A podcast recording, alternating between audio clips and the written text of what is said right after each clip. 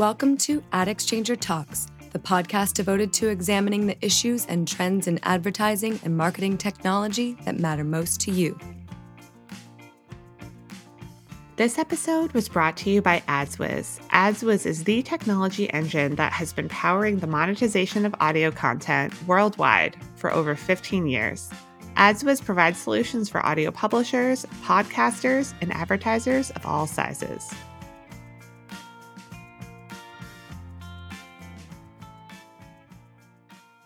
Welcome to AdExchanger Talks. I'm Allison Schiff, and this week we'll be talking about privacy with Raashee Erry Gupta, a digital marketing expert who's fresh off of a two year stint at the Federal Trade Commission.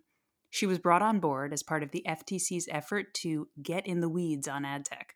The Commission is increasingly willing and able to roll up its sleeves and look under the hood of what's happening across programmatic pipes. Raashee has a lot of insight into what makes the FTC tick which she's parlaying into a newly founded consultancy focused on privacy and advertising.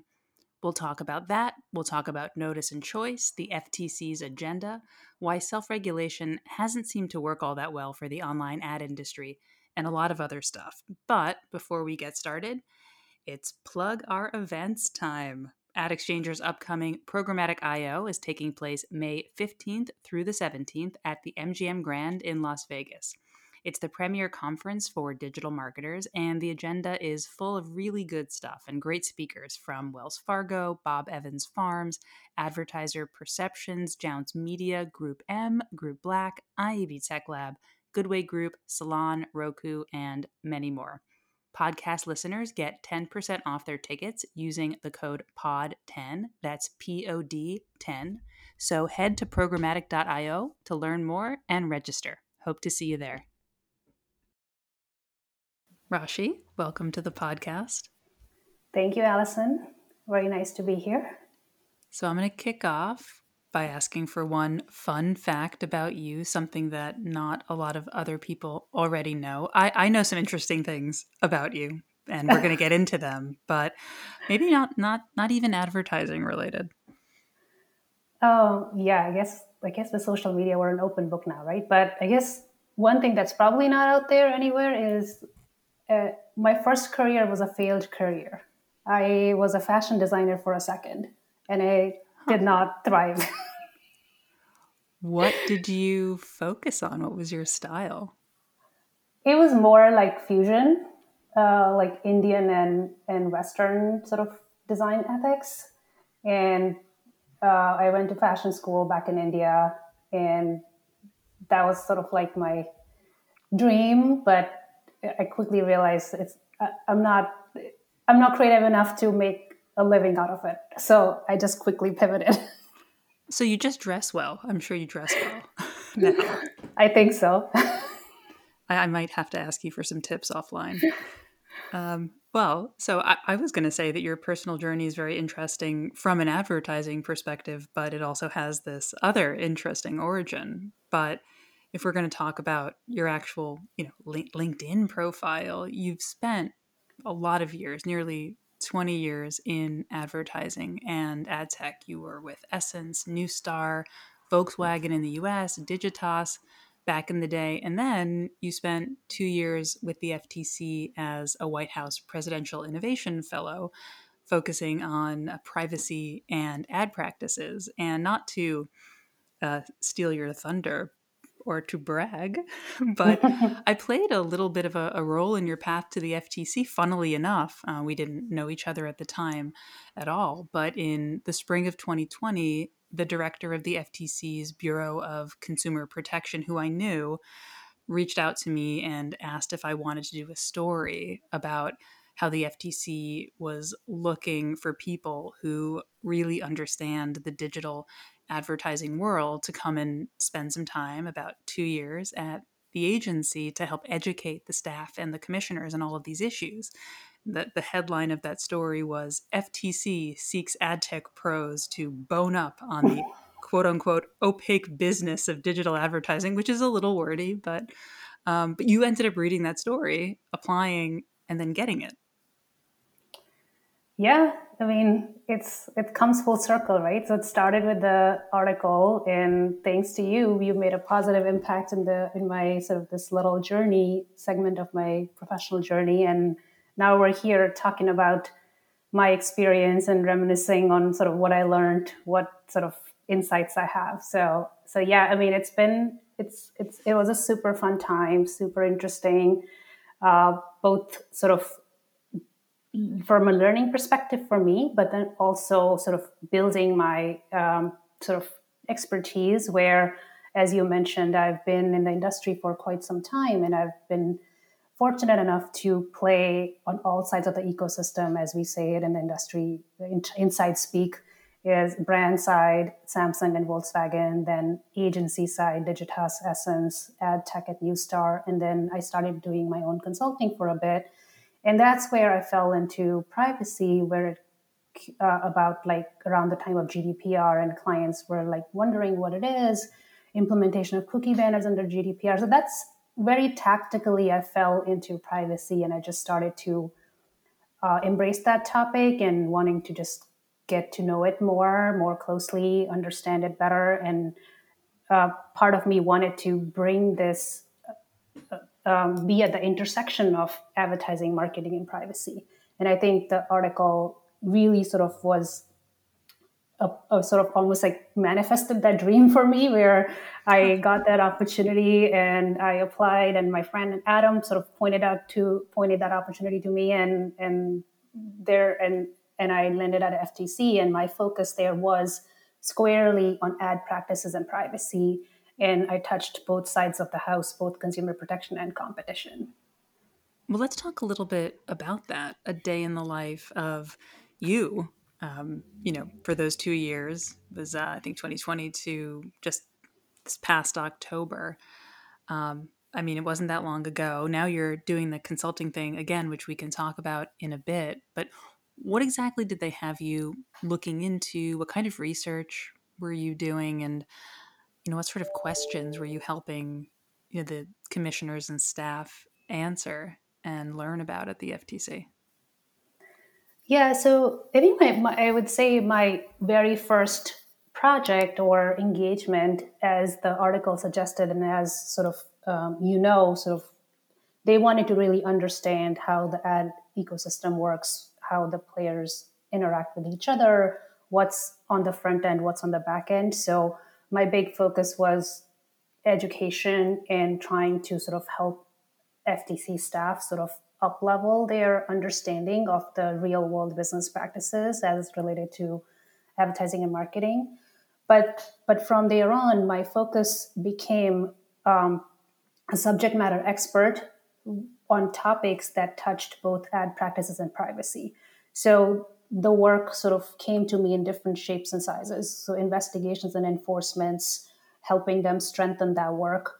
Uh, second was in the policy front, both rulemaking, market research, workshops, uh, external engagement.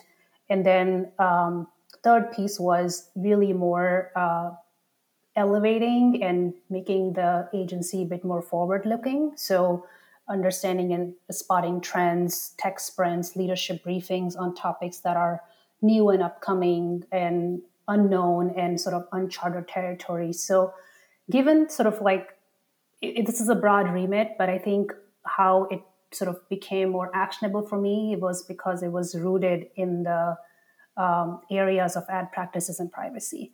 So, given just the variety of work that I was able to touch upon, like no day was the same. It, it was super exciting. I didn't know what was in front of me uh, every morning, and um, it just sort of really helped to see the breadth and the depth of different issues, different uh, perspectives, different ideas, and different sort of outcomes that come out. What's really interesting about the time that you spent with the FTC to me, and there are a lot of things that are interesting about it. But one thing that sometimes people in, in advertising and marketing will criticize regulators for is not really considering the business point of view and not thinking about how things actually work, not asking the question of business. But it seems like you were you know an effort in that direction to be liaison in a way for their brains to connect more to the business side of things or to fully understand that yeah i, I would commend uh, commend ftc to sort of taking that effort in making that point to bring in uh, it could be me it could be anybody but bringing in somebody from the industry who has been in those shoes who's gotten their hands dirty who knows sort of what what's what and wanting to learn. I think that's a big change uh, from what the legacy organization may have been to what the present is. And I've had conversations while my time there was like when we're making any sort of guidance on rulemaking or business guidance or anything, right? Whatever they're saying, is this going to have a long shelf life? Is this going to impact business in a negative way? Is it hampering sort of the general course of conduct or business that's needed to do sort of the basic things that companies need to do is there more that they need to look into they have to weigh in the pros and cons of every every guidance and every policy statement that they're making and what does that mean from a business perspective and if it's actionable or not because one thing is you want to be strict and and um, aggressive in what enforcement agencies, regulators want to say and do, but at the same time, is it going to stick? And end of the day, their mission is to protect consumers, yes, but also promote business. So they have to weigh in on both sides. It can't be singularly focused.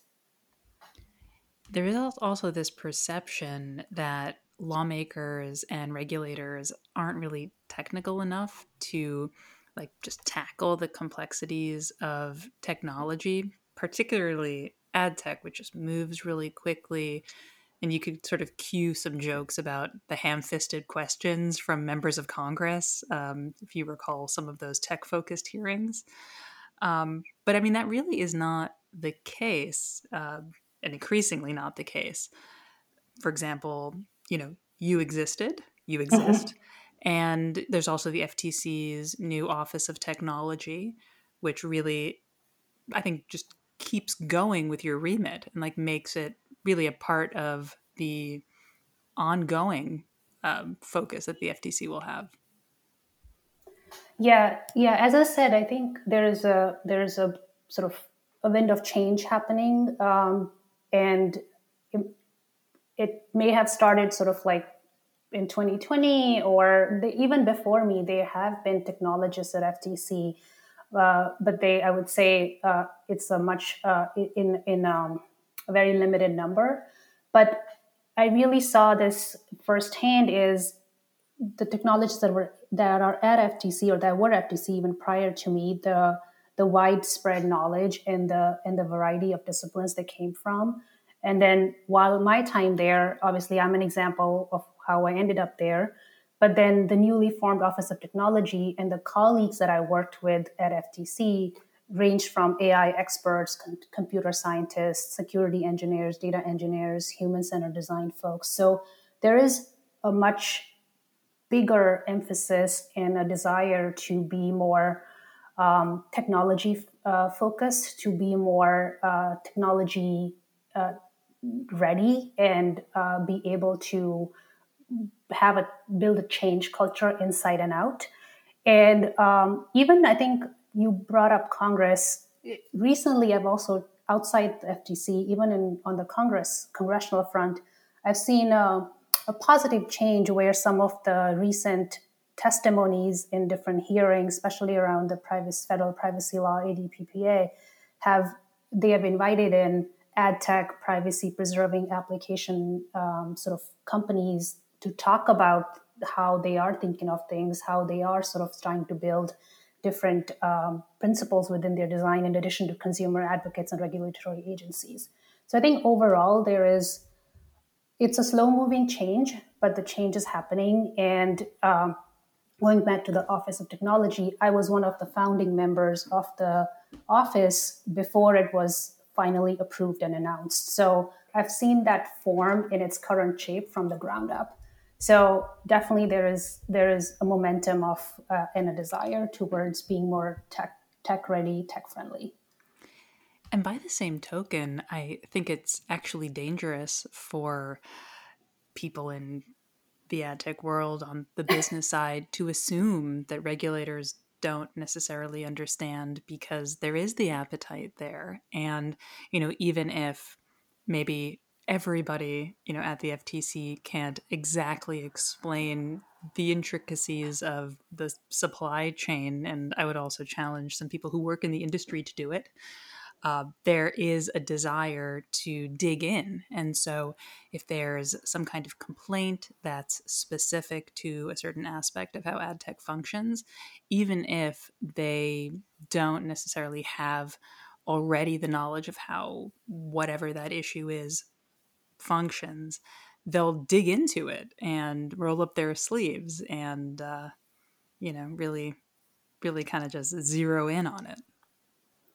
Yeah, I, I agree. I, think there is, as I said, there is that desire and that momentum and that sort of honest effort that goes into it in leveraging internal resources that they have and also sort of external resources, government wide resources. There are different mechanisms, widely speaking, within the government where you can tap into uh, resources um, across the government who can help you sort of strengthen your uh, knowledge base or sort of chip in and things like that. So there is definitely a, a, a big uh, push around it and an acknowledgement for bringing bringing in the knowledge, and it, that knowledge can come in in different ways and through different mechanisms.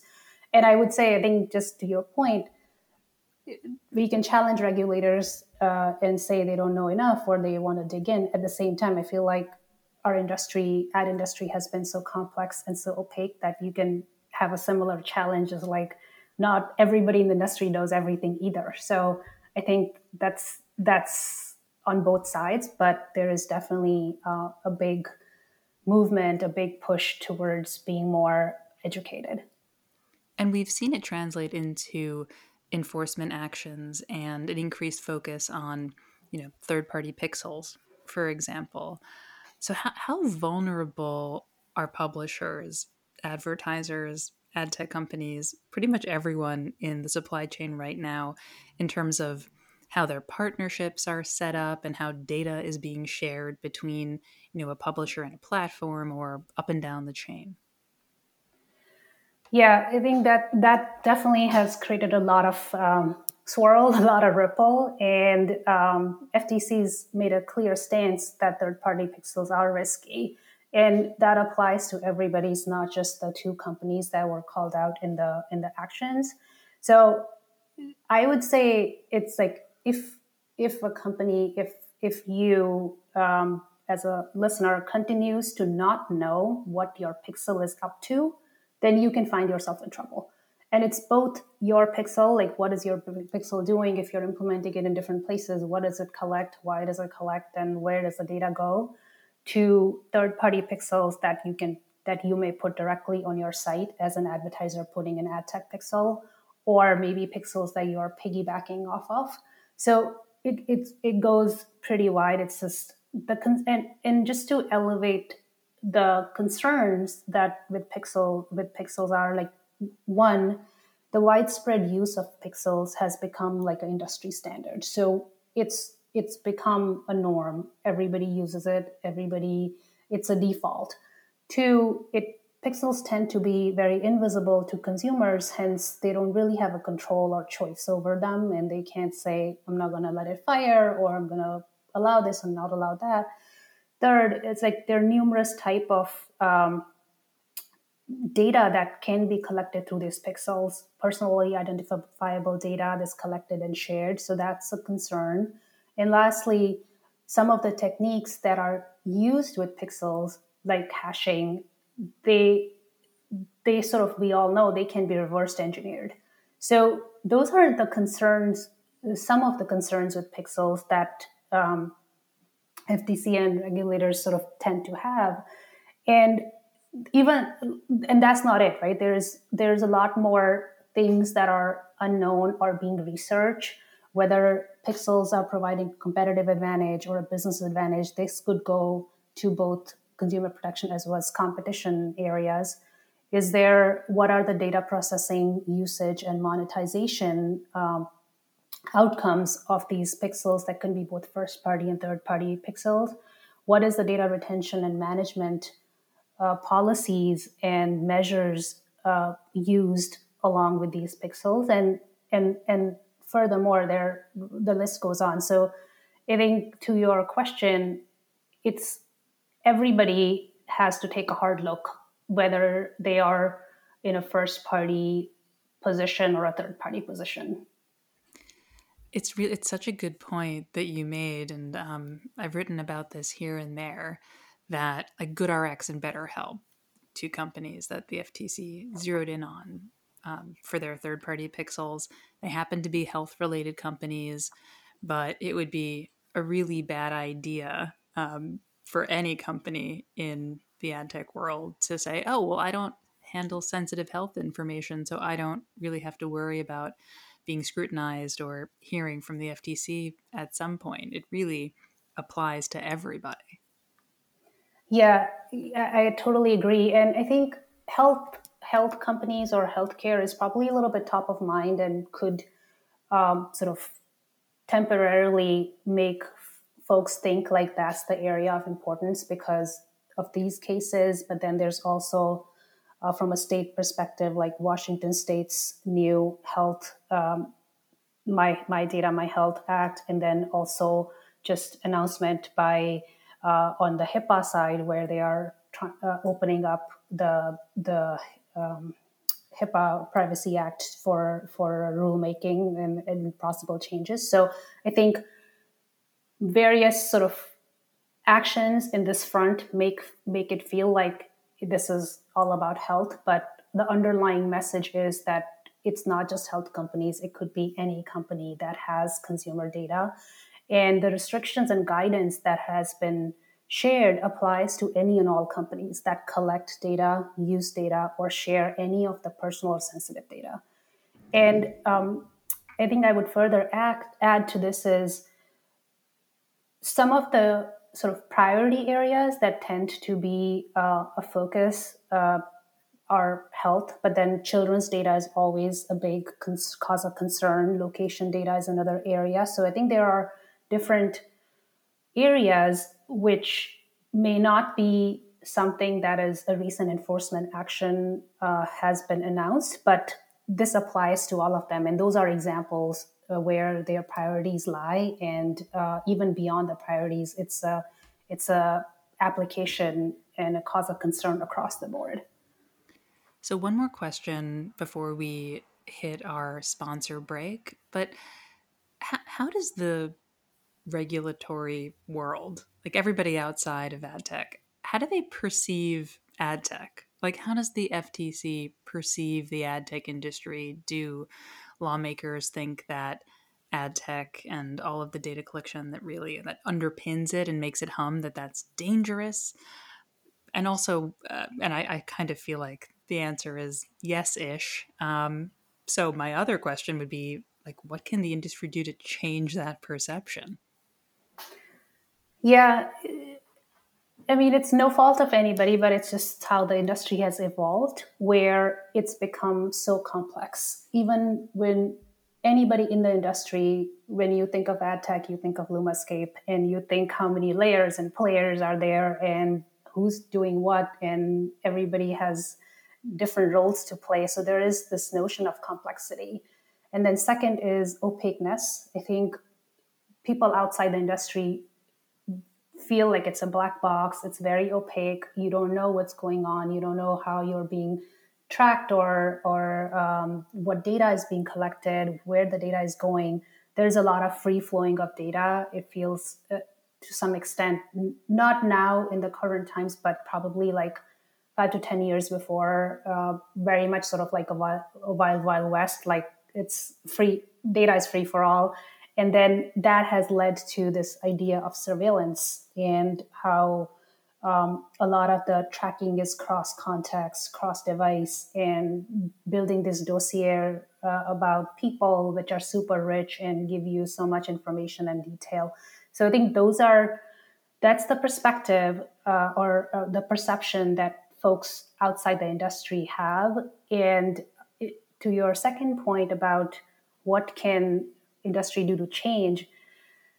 I think it, it may sound a little bit sort of preachy, but there is you kind of have to reverse that narrative, reverse that those practices to some extent by being more transparent, being more accountable.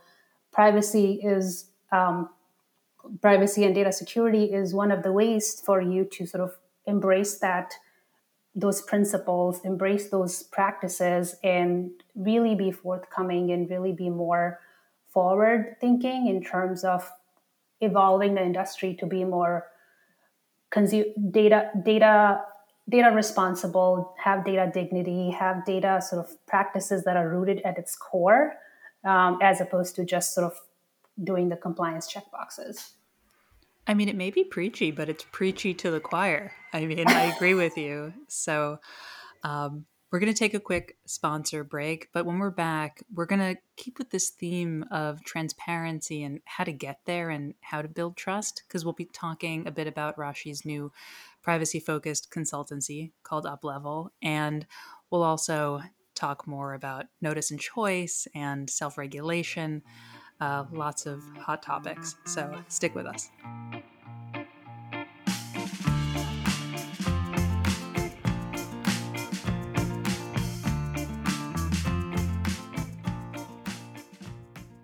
This is Sarah Sluis, Executive Editor with AdExchanger. I have with me here Anne Frisbie, SVP of Global Business Development for AdsWiz and a lover of digital media.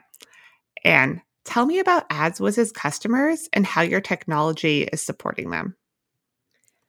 AdsWiz is the technology engine powering the monetization of all types of digital audio content from streaming to podcasts.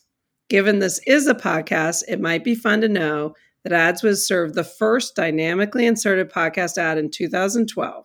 Today, our technology powers podcast advertising for billions of monthly downloads. Our podcast advertising technology starts with a content management system where creators host and distribute their shows and get in depth analytics about their listeners. Our advanced ad serving platform supports all types of podcast advertising, and our supply side platform gives podcasters the ability to control the yield of their ad inventory across direct sales, marketplace revenue, third party demand partnerships, and programmatic sales. Speaking of podcasts, and of course, you're on our podcast, I feel like so many advancements have happened within podcast advertising in the past year. What are some of the major highlights for you? As we all know, content is what makes podcasts so engaging. And two podcast ad tech advancements leverage the power of podcast content. One is predictive audiences, which uses podcast content signals to better identify audiences in a way that is scaled, and future proofed when it comes to the ever changing landscape of identity and privacy. Another content driven advancement is brand safety targeting, which is based on analyzing podcast transcripts to enable brands to run against the type of content that matches their brand safety guidelines. The last time we spoke, we talked about the state of programmatic buying for podcasts and the steps it was taking to get off the ground, specifically the increase in premium content. Where would you say we are today? The good news is that a majority of top shows and premium podcast networks are available for programmatic buying today. The appetites from brands for these premium podcasts is very strong, and programmatic is really bringing in new advertisers to podcasts the amount of digital audio programmatic buying that our publishers are executing through the AdsWiz supply side platform grew 30% year over year in Q1 alone, and that growth rate is accelerating. Well, thank you, AdsWiz, for supporting our podcast, and thank you, Anne, for joining us. Thank you so much, Sarah.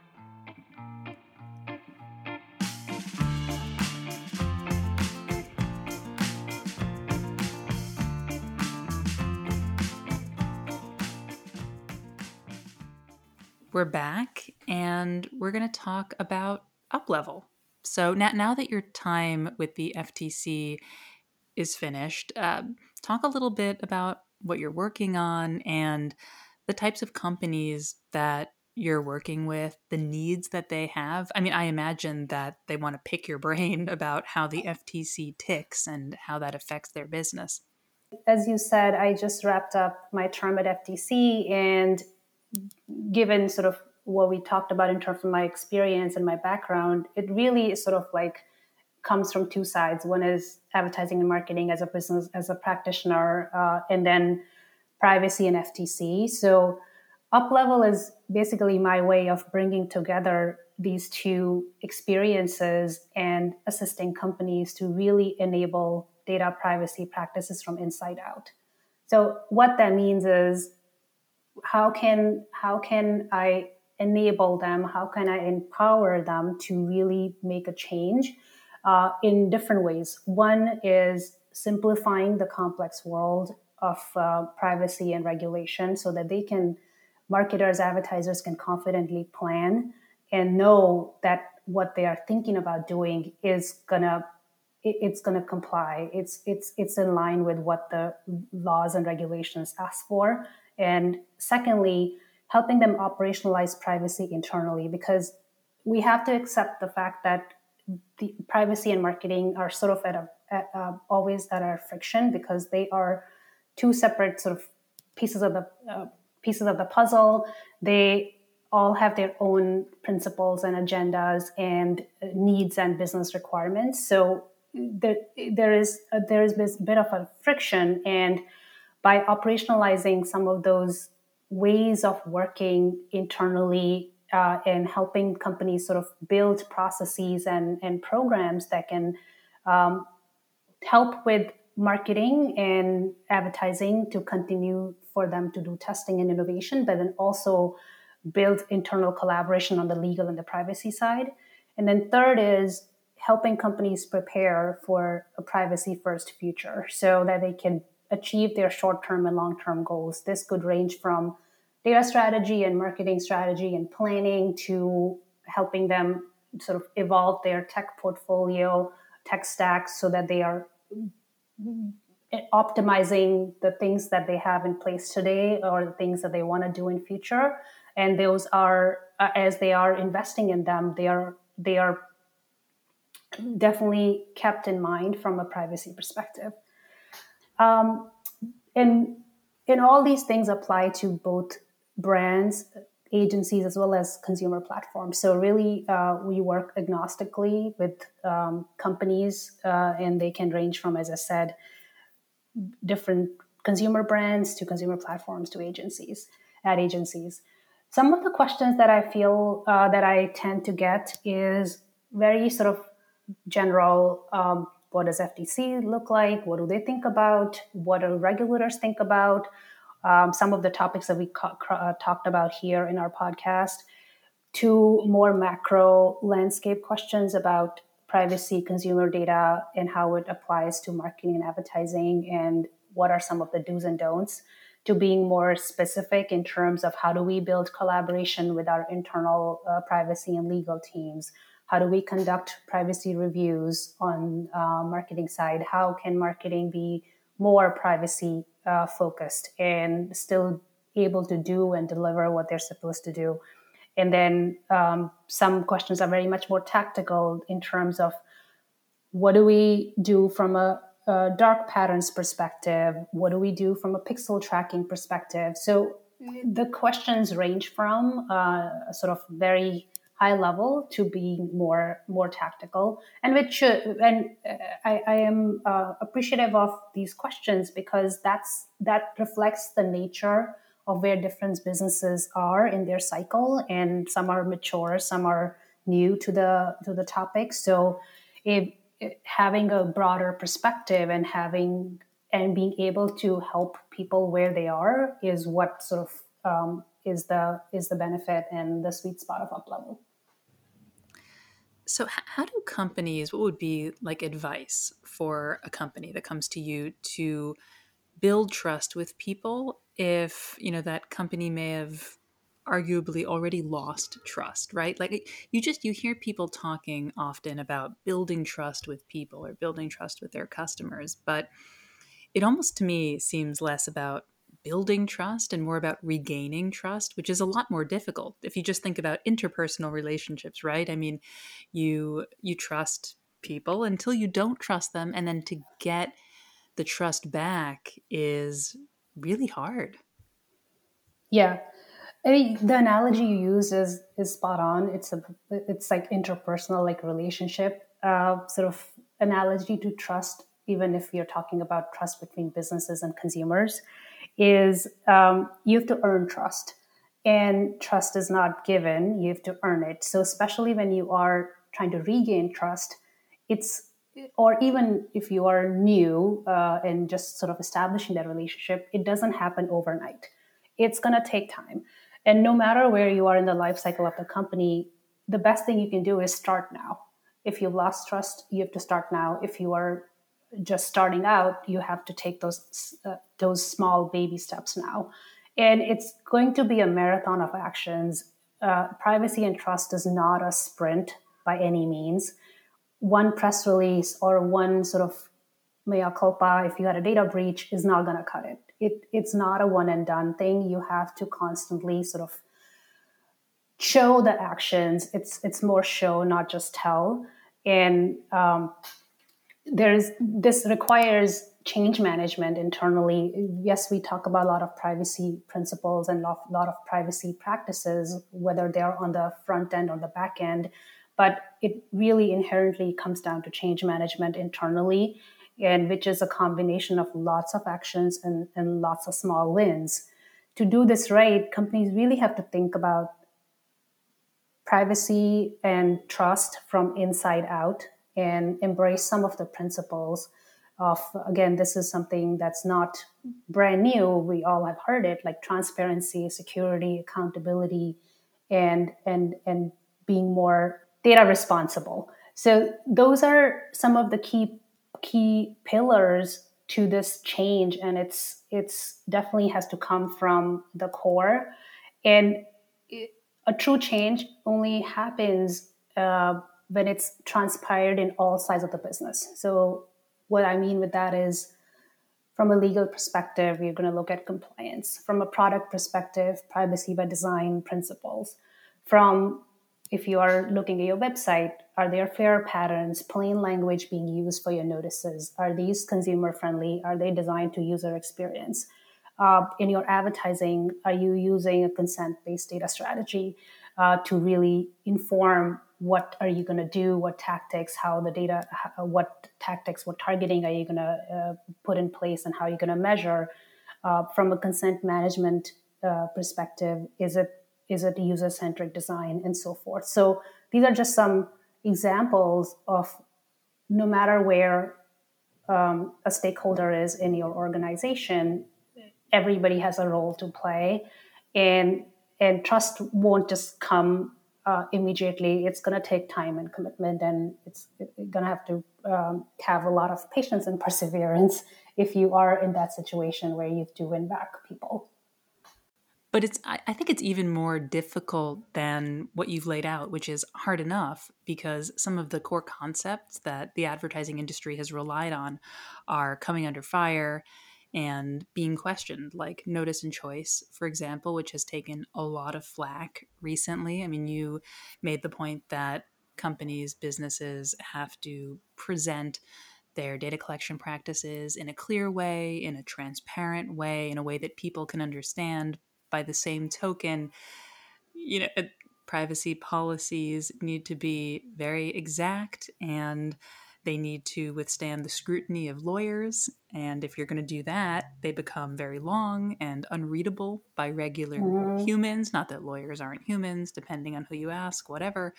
But but yeah, you have people ultimately bombarded with these complicated cookie notices so how, how do you actually get there right i mean what, one what would be a better option than notice and choice. And two how do you get there when there's this push and pull? You as a business have to be as you know detailed as possible and lay out everything just in case a regulator comes knocking but you also have to be understandable to regular people and those seem like opposing forces. Yeah and and you said it like it's it's it's become a lot of, a lot, lot of legal domain pri- uh, primarily, and no no offense, uh, but I haven't I have yet to find anybody outside of privacy and legal domain uh, who reads privacy policies. And and we all know the reason why is that is the case is because they are lengthy, they're long, they're cumbersome, they're they don't make sense. And uh, theoretically, the concept of notice and choice is supposed to give control and information to people, but it doesn't work that way, and it has its limitations, and we've all sort of seen that. But then I think there are other alternates, but I would I would caveat that that there's no silver bullet. Every every alternate is going to come across um, with its own sets of limitations.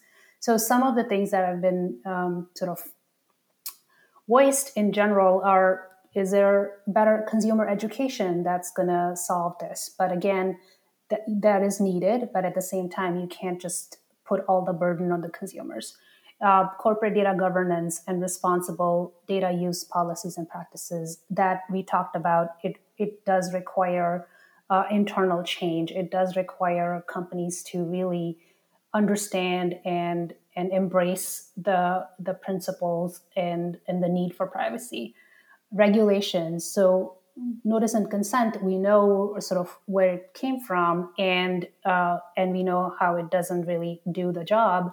So regulations need to have more uh, a requirement for more meaningful and informed consent. So that's the part that regulations have to play. Researchers have sort of shared a lot of sort of insights and experimental uh, and have experimented with like alternate design techniques. So is it nutrition labels that are more easy to understand and and uh, comprehend? So there is that design aspect adopting different principles from a privacy perspective as it relates to data minimization, retention, deletion, purpose limitation, is that sort of, again, comes back to requiring um, product development, uh, um, platform development that is rooted in privacy by design, privacy by default principles. Just in time notices, again, there's there's constant talk about like how can we make them easy and understandable and shorter and concise and serve them when they're needed be top of mind be more transparent um, the last thing i would say is and the list goes on is leveraging technology that could help manage choices.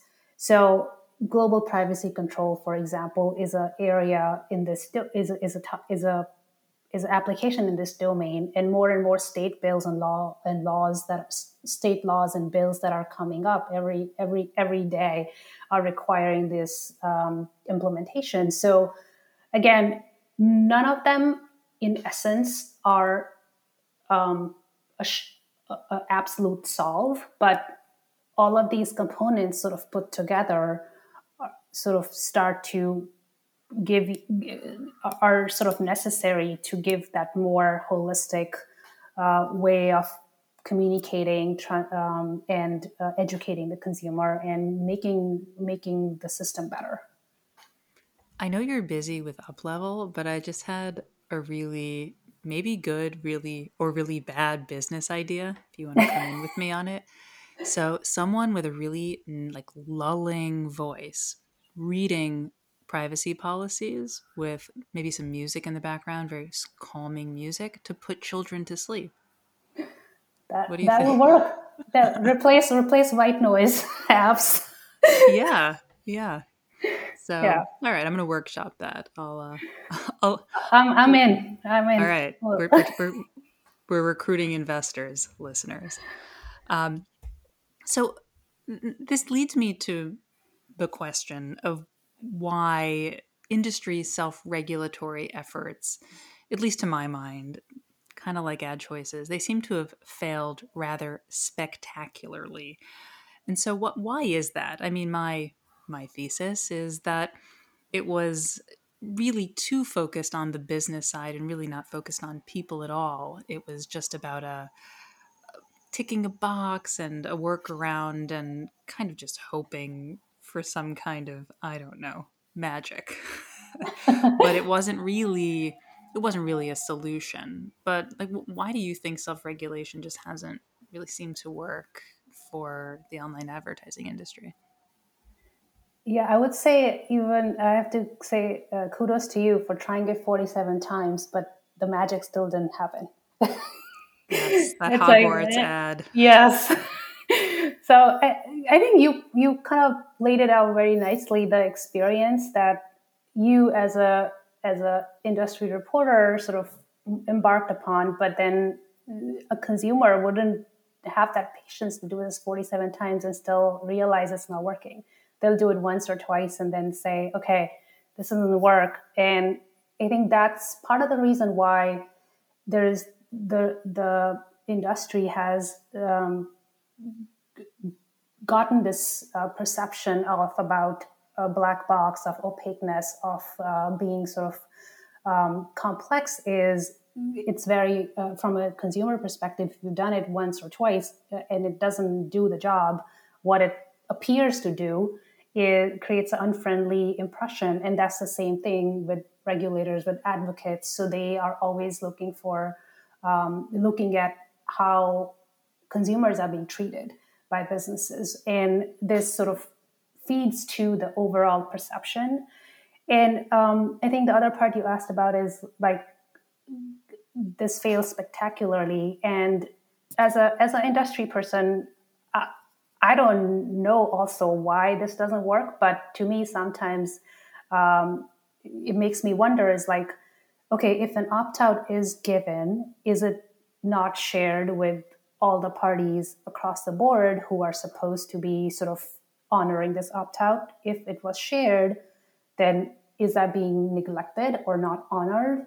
Or if if there is an acknowledgement, but then there is a follow through back is missing, and that's why um, the execution doesn't seem to work, and you kept seeing those Hogwarts ads over and over again. So I think it's it, it goes back to is on the on the front end it appears to do certain things, but there is definitely something missing on the back end techno- technologically. Are we talk about pipes being connected? where are where is the breakdown happening so some of these efforts uh, that we launch as an industry um,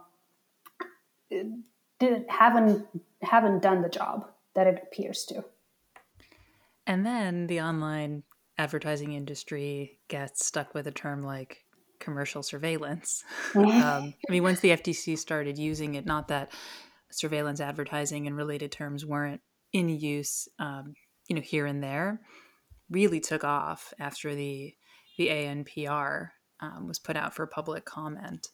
The term commercial surveillance feels like it's here to stay. I mean, is the online ad industry simply stuck with that for now? I think I would say it's stuck with it until the ANPRM is still active. uh, and it, I think the name basically stemmed from the practices and that seem very pervasive in nature. Um, the information is collected and it's very granular. It's cross context. It builds builds this rich profiles about people, um, and there is not really a narrative uh, that has been brought to life uh, besides saying that ad industry powers the open internet or free internet is, uh, to sort of like really point to practices that are contrary to the belief of surveillance. And on the flip side, I do think that this ANPRM opens an opportunity for the industry to learn of how it's perceived, how people think about it, how regulators think about it, what concerns are being voiced, and um, really start to move the needle towards correcting the perception and correcting the practices and sort of eventually sort of being on the right course of action. I committed a sin in my question, by the way. I used a, a an acronym without spelling it out. Um, so oh, I did AN, the same thing. ANPRM, Advance Notice of Proposed Rulemaking, which is part of a process the FTC is going through right now to see whether they might not create a new set of rules to enforce against certain commercial surveillance related practices and that's what they named the ANPR when they put it out for public comment. Um, it was last year, I believe, right? Yeah, it was uh, November of last year. November.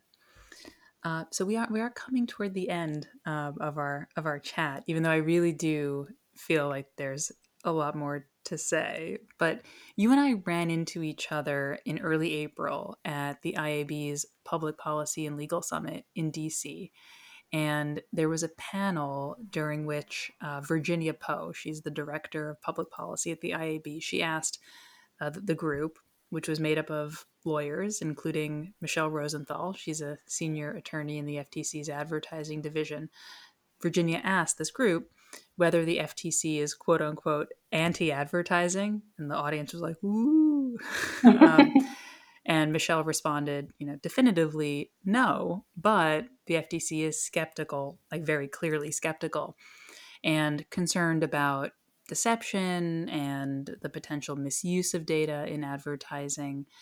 Um, so rather than being anti advertising, the FTC is pro reasonable guardrails, which is, I think, kind of how she put it. But that question led to an interesting, you know, kind of side conversation toward the end of that panel about like what's left if you subtract or do away with all of the things that the FTC is concerned about and looking into as part of the ANPRM. I call it the ANPR. I didn't I didn't realize rulemaking got it's, it's two word. Yeah, it's yeah. That I learned. Um, but yeah, what what forms of media are considered like non controversial that the FTC wouldn't be concerned about? Like, are we just going to be left with billboards, magazine ads, contextual and non addressable linear TV? Well, I'll give you the answer that I got when I asked the same question when I started at FTC that there is no list of any sort. There is no like, these are approved media channels and these are the ones that you shouldn't go for. It's it's not that FTC is against um, advertising channels or uh, or the practice of advertising because as I, as I said earlier, their mission is healthy healthy competition and consumer protection. So they know that advertising and marketing is a key to doing business. It's a way of doing business, and companies have to promote their products and services and um, target consumers and um, they don't want it to be wasteful or anything of that sort, or not not or not or have advertising that doesn't perform. It's not about picking favorites or making sort of like a selection list of any sort. anything they do is really based on evidence and factual gathering of information. So if whether channels are being used the channels that are being used are they causing any consumer harm? And that could be for multiple reasons. That could be because of how uh, data is being used to enable those ads. How um, ads itself can be misleading and that's a that's the area that expe- uh, that ftc has always operated on is misleading claims or or deceptive claims. So um, it's it, so that's another sort of if you think of advertising it, that, that that can happen on tv that can happen on magazines that could happen online that could be happening anywhere. So it's not about channels it's about the mechanisms that are used on either the front end or the back end that are exploitative to consumer consumers and they cause consumer harm and it could be as i said in various different ways and privacy being one of them and it just happens to the to be the fact that as advertising industry has evolved and sort of digital uh, channels have grown and really sort of it, it enhanced uh, different ways of uh, working and how data is being collected and tracked and different mechanisms of cookies pixels fingerprinting all the different sort of ways that we're able to track and target people and measure people it's it's that underlying aspect of of how these technologies and data is being used and it morphs into different forms of media choices media channels whether it's addressable whether it's contextual whether it's retargeting whether it's behavioral advertising. So it, it really comes down to the output as opposed to this is this is it's it's not black and white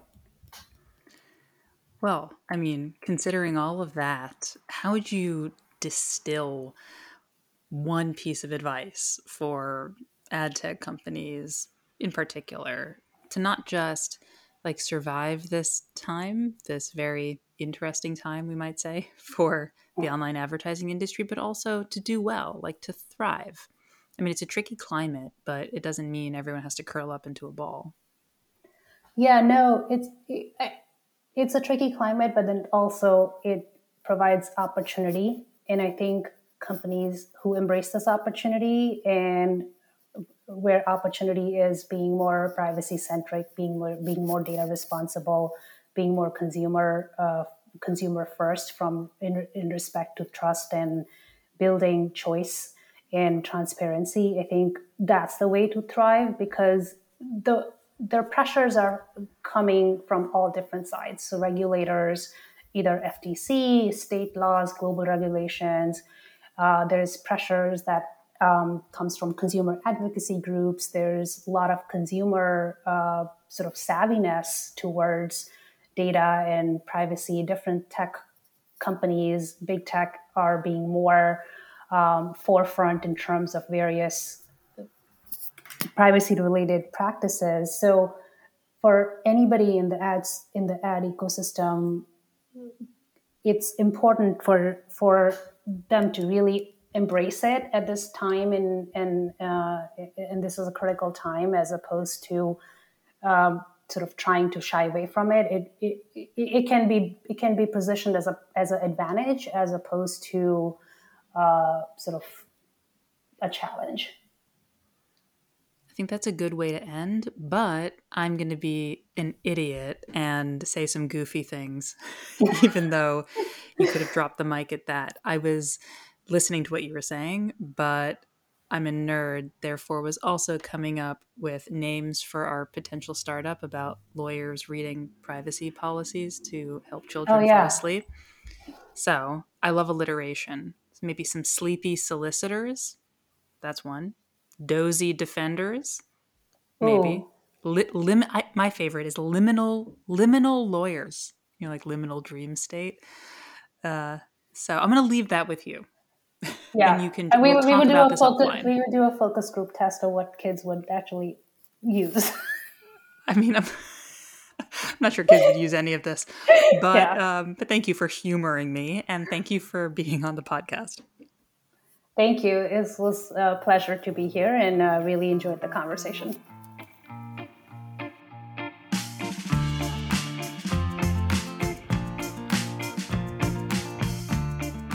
This episode was brought to you by AdsWiz. AdsWiz delivers a majority of the world's audio ads through award winning technology for audio publishers, podcasters, and advertisers of all sizes.